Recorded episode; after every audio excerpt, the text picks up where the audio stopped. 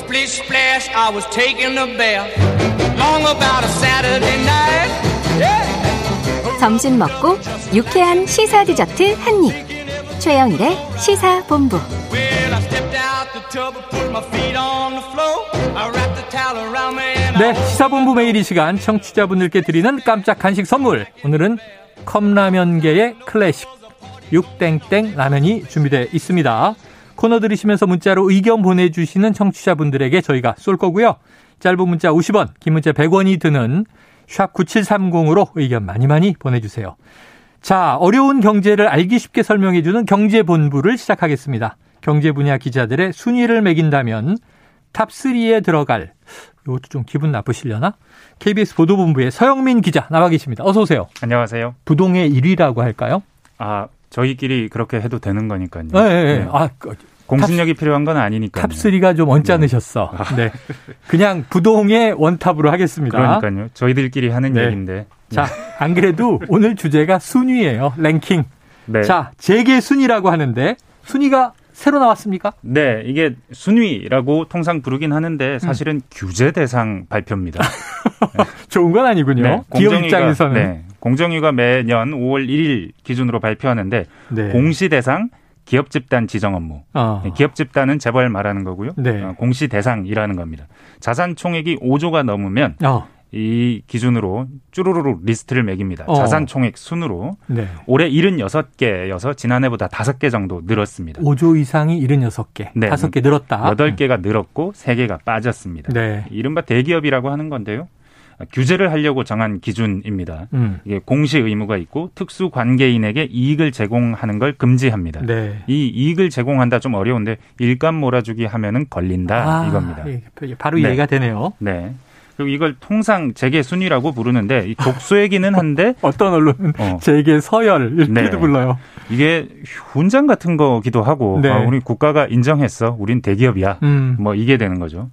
이 한 레벨 더 높은 종류의 규제도 있는데 이건 상호 출자 제한 기업 집단. 아. 네, 이거는 상호 출자까지 제한하는 겁니다. 네. 대기업이 든다고 다 이걸 하는 건 아니고요. 아. 대기업은 아까 5조라고 말씀드렸는데 네. 10조가 넘으면 음. 아, 더 센 규제를 합니다. 상호 출자, 순환 출자, 채무 보증 금지, 네. 그리고 금융 보험사의 의결권을 제한한다. 금산분리. 예. 뭐 이런 게 다 해당이 되는 겁니다. 자, 어떻게 보면 훈장, 국가가 네. 인정한, 어떻게 보면 족쇄, 규제 대상, 이 대상에 들어가는 기업들을 특이사항 중심으로 좀 살펴보죠. 네. 자, 흔히 그냥 우리가 길 가다가 우리나라 그럼 기업 서열, 이, 뭐, 네. 재계 순위 1위, 그럼 삼성 그럴 것 같아요. 그건 틀리면 간첩이죠. 아, 그래요. 네. LG 그럼 간첩이에요. LG 한참 밑에 있습니다. 아, 그래요. 변할 리가 없는 삼성이 자산 총액 규모가 한 483조. 어우, 5조 이상에서도 어마어마하게 높네요. 네. 근데 2등이 바뀌었습니다. 이게 올해 뉴스입니다. 아, 14등까지 올해 쭉 보면요. 하나도 바뀐 게 없는데 네. 2등만 바뀌었습니다. 2등, 3등이 자리를 바꿨는데 아하, 2등이 SK그룹이 됐고요. 올라왔어요. 네. 3등이 지금까지 2등이었던 현대차 그룹이 3등이 됐습니다. 아, 야, 이 순위가 바뀐 이유가 있겠죠. SK가 뭐 잘 나간다는 거겠죠. 어. 반도체와 하이닉스 매출 그러니까 하이닉스 SK 하이닉스 매출이 많이 증가했다. 네네네. 이게 좀 크게 어, 기여를 했고 음. 배터리 기업을 분사를 했습니다. 네. SK 온 물적 분할해서 신규 설립했고요. 그리고 석유 산업이 이게 유가가 올라가면 아. 정제 마진을 먹는 산업은 좋습니다. 아, 그래요. 네, SK가 여기에 대표적인 SK의 사업 유가가 올라가면 힘들겠구나 그랬는데 그게 네. 아니군요. 일부 기업은 대부분은 어렵지만 네. 그래서 자산이 크게 늘어났는데 2021년하고 비교해 보면 음. SK 대 현대차가 239 대 246. 현대차가 한 7조 원 정도 네, 많았는데 그러네요. 올해는 291대 뭐 이렇게 50조 원 넘게 어휴. SK가 확 증가했고요. 어. 근데 현대차는 10조밖에 못 늘었습니다. 어. 그래서 그전에는 한 7, 8조 앞서다가 지금 한 3, 40조 앞서는 뒤처지는 상황이 거죠. 됐네요. 네, 현대차는. 야, 네. 이게 그냥 순위가 살짝 바뀐 게 아니라 네. 성적이 확 올라가서 내년이라고 이 순위가 다시 뒤집힐 수 있을까? 네. 아, 못 뒤집힐 것 같아요. SK가 많이 차 올라갔습니다. 크게 2위로 약진하면서 네. 현대차가 3위로 떨어진 셈이 됐습니다. 네. 이게 지금 올해 이제 이 재계 순위의 가장 큰 변화라고 짚어주셨고 네. 또좀 다른 특징을 보인 회사들은 어때요? 이게 HMM이라는 사실상 국가가 관리하고 있는 회사 네. 현대상선입니다. 아, HMM이 현대상선이군요. 네, 네. 상선 회사. 뭐배 운임 받는 회사인데 네네네. 이 회사가 8조 8천억 원에서 17조 8천억 원으로 오. 거의 한 9조 정도 늘었습니다. 자산이. 야, 이게 한해 아까 동안. 말씀하신 대로 국가 관리 들어갈 때몇 네. 년전 생각해 보면 네. 이게 이 해운이 힘들어지면서 망해서 국가 관리로 들어갔는데. 이거 누가 끌어안을 거냐 그러다가 아무도 네. 손을 안 대서 국가가 끌어안은 거잖아요. 맞습니다. 파산할까 하다가. 네. 근데 뭐 그간 이야. 조금씩 좋아지다가 그래서 한 48등 정도였거든요. 음. 올해 급등하면서 25등이 됐습니다. 네. 왜 그랬냐? 공급망 병목, 세계적인 공급망 병목 현상이 해상 운입을 두 배, 세 배로 높여놨습니다. 어. 그래서 실적이 엄청 좋아졌고요. 그리고 음. 이렇게 좋아지니까 산업은행이 여기 전환 사채를 많이 가지고 있었는데 네. 이걸 다 주식으로 바꿨습니다. 아, 그러니까 돈을 빌려준 뒤에. 바꾸는 게 네. 아니고 네. 주식으로 전환했다. 그러니까 네. 돈을 빌려준 뒤에 얼마 정도의 가격에 행사할 수 있는 아. 주식 인수 전환을 할 수 있는 네네. 권리를 그 빚을 준 대신 받았었는데 어. 주가가 너무 올라가니까 이걸 행사를 안 하면 산업은행 입장은 배임이 되는 거예요. 어. 그래서 그걸 행사를 했더니 주식 수가 막 늘었고 그러다 보니까 자산 가치가 급등한 뭐 야, 그런 점도 그러니까 있는 겁니다. 채권자가 될래, 대주주가 될래, 대주주가 됐는데 흠슬라. 네. 금슬라. 네, 흠 HMM 흠이라고 해서 아, 테슬라처럼 네. HMM이니까 흠슬라. 주식이 급등했다 그래서 흠슬라라고 작년에 그랬습니다. 야, 별명이 흠슬라. 중흥건설도 있습니다. 네. 대우건설 인수하면서 뭐 47등에서 20등으로 도약했습니다. 아, 대우건설 회사가 규모가 네. 더해져서 네. 47등에서 20등으로 네. 그만큼 대우건설이 또 이제 이 덩치가 큽니다. 네. 그리고 우리 IT 기업들을 보면 그럼 네이버와 카카오 예전에 이제 다음이었는데 네. 이버와 카카오도 쑥쑥 성장했겠네요. 네이버가 15등, 아 네이버가 22등, 음. 카카오가 15등. 네, 각각 또 3계단, 4계단, 5계단씩 올랐고요. 네, 이게 지금 한 5, 6년 전에 이 집단에 기업 집단에 등록이 됐는데 네. 지금은 이제 15등, 22등이니까 야. 급성장하고 있다고 봐야겠죠. 76개 기업이라 그러셨잖아요. 네네. 이 중에서 지금 15등과 22등이면 네. 상위권으로 올라갔습니다. 네.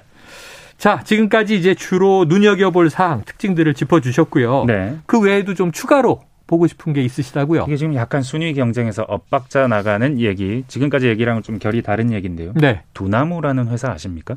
두나무 몰라요? 두나무? 이게 지금 청취자 여러분들도 좀 많이 모르실 수 있는데 네. 가상화폐 거래소 업비트 아이고, 아시나요? 업비트는 알죠? 네, 그 회사입니다. 아, 업비트를 네. 운영하는 회사가 두나무? 맞습니다. 뭐 비트코인 같은 것들 거래하는 거래소 네네. 우리나라 1등 회사거든요. 어. 이 회사가 이번에 순위에 진입하면서 바로 44등. 44등. 네. 중간 규모가 네. 됐네요. 사상 처음으로 가상자 자산 기업 집단이 등장했다라고 공정위가 이야, 표현했습니다. 그럼 회사의 자산 규모가 이제 수십조 돈 된다는 얘기인데 10조 8천억 원. 10조 8천. 고객 네. 예치금은 5조 8천억 원. 아, 그래요. 근데 이 회사 주목할 만한 게요. 이 회사의 회장 동일인 그러니까 공정위는 동일인이라고 부르고 네네. 그 사회에서는 미디어에서는 총수라고 부릅니다. 네. 송치형 회장. 네. 이 회장의 자산이 4조 원대라고 얼마 전에 포브스가 발표를 했습니다. 어. 한국 8대 부자라고 했어요. 아, 그래요. 근데 이 흥미로운 점이 이분이 포브스의 4년 전에도 등장합니다. 네. 그때도 한국의 부자라고 등장했는데 음. 당시에 자산이 5천억 원이었어요. 아, 4년 전에 5천억 원, 10배. 올해 4조 원. 네. 거의 10배 여덟- 가까이. 네, 네. 이게 사실 뭐 천억 원이 8천억 원, 9천억 원 돼도 놀랄 일인데 그렇죠. 지금 5천억 원이 4조 원이 됐습니다. 야. 순식간에 급등했는데 재밌는 게 이분이 경영 일선에서 은퇴한 게 2017년 말입니다. 네. 그러니까 그 뒤로 경영 일선에 있지 않았다. 음. 있지 않은데 5천억이 4조 원이 됐다. 네. 가상화폐 붐이 한 사람을 한국을 대표하는 부자로 만들어 놨다. 그만큼 많이 참여하고 네네. 이제 이 시장이 커졌다는 얘기인데. 또 달리 자. 달리 말하면 네. 일을 해서 부자가 된 부자가 된 게 아니다. 일을 한참 할 때가 아니고 일해서 은퇴한 뒤에 부자가 됐다.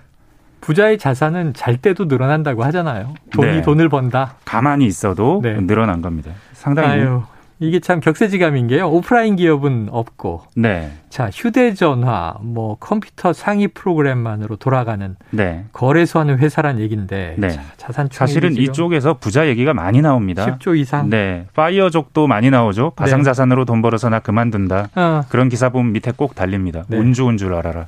우리가 잘해서 부자가 된 게 아니다. 어. 사실은 실제로 우리 자본주의 사회가 경제가 점점 더 미래로 가면 갈수록 네네네. 이런 상황이 점 더 많아집니다. 아주 작은 초반의 도전, 아주 운 좋은 어떤 한 음. 시대의 흐름 이런 걸 만나면 나도 모르게 나도 모르는 사이에 엄청난 부자가 되는데 물결에 이 몸을 맡겼을 때 부자가 음. 되는데 이게 다 실력일까 운일까 네. 어, 어떻게 우리는 이걸 봐야 될까 참 난감할 때가 많은데 실제로 그렇고 부는 그런 식으로 점점 더 소수의 사람들에게 집중돼 가고 있는 모습이 분명히 관찰되고 있습니다. 네. 그래서 아까 자 댓글이 당신이 잘나서 번 게 아니다. 운이 좋았던 거다. 이런 건데. 네. 근데 이제 우리나라 사람들 어쨌든 부자 부러워하잖아요. 배 아파서 부러- 그런 거죠. 뭐 그게 뭐 네. 별다른 이유가 있겠습니까? 배도 아픈데 네. 문제는 이게 정당한 뭐 우리가 노동으로 승부를 해서 네. 자수성가하는 이야기는 과거로 갔고 정당성의. 개념에 대해서 한번 생각해 봐야 네. 될 필요가 틀림없이 있습니다. 고민해야 지금, 될것 같아요. 네, 우리가 정당하다는 것이 노동의 대가로서 정당하다고 봐야 되냐, 음. 아니면 아주 뛰어난 머리를 가지고 아주 유망한 산업에 재빨리 뛰어들어서 성공시킨 걸 유망하다고 봐야 되냐, 네. 그뭐 그런 종류의 생각들 많은 생각을 들게 합니다. 이런 기사들을 보면 네. 단지 순위만 챙기지 마시고, 고민하셔야 될 것 같습니다. 네. 순위만 챙기지 마시고 또 그냥 부러워만 하지 마시고 네. 정당한가에 대한 고민도 함께 하는 사회가 돼야 될 것 같아요. 자, 오늘 경제본부 서영민 기자에게 아주 흥미로우면서도 씁쓸한 이야기를 들었습니다. 고맙습니다. 감사합니다. 자, 최영일의 시사본부 오늘 준비한 소식은 여기까지입니다. 자, 컵라면계의 클래식 6땡땡 라면 받으실 청취자분 7447-6300-8898-5946-9870-1303-5099님입니다. 맛있게 드시고요. 내일 또 많이 참여해 주세요. 자, 저는 내일 오후 12시 20분에 다시 돌아오도록 하겠습니다. 지금까지 청취해 주신 여러분 고맙습니다.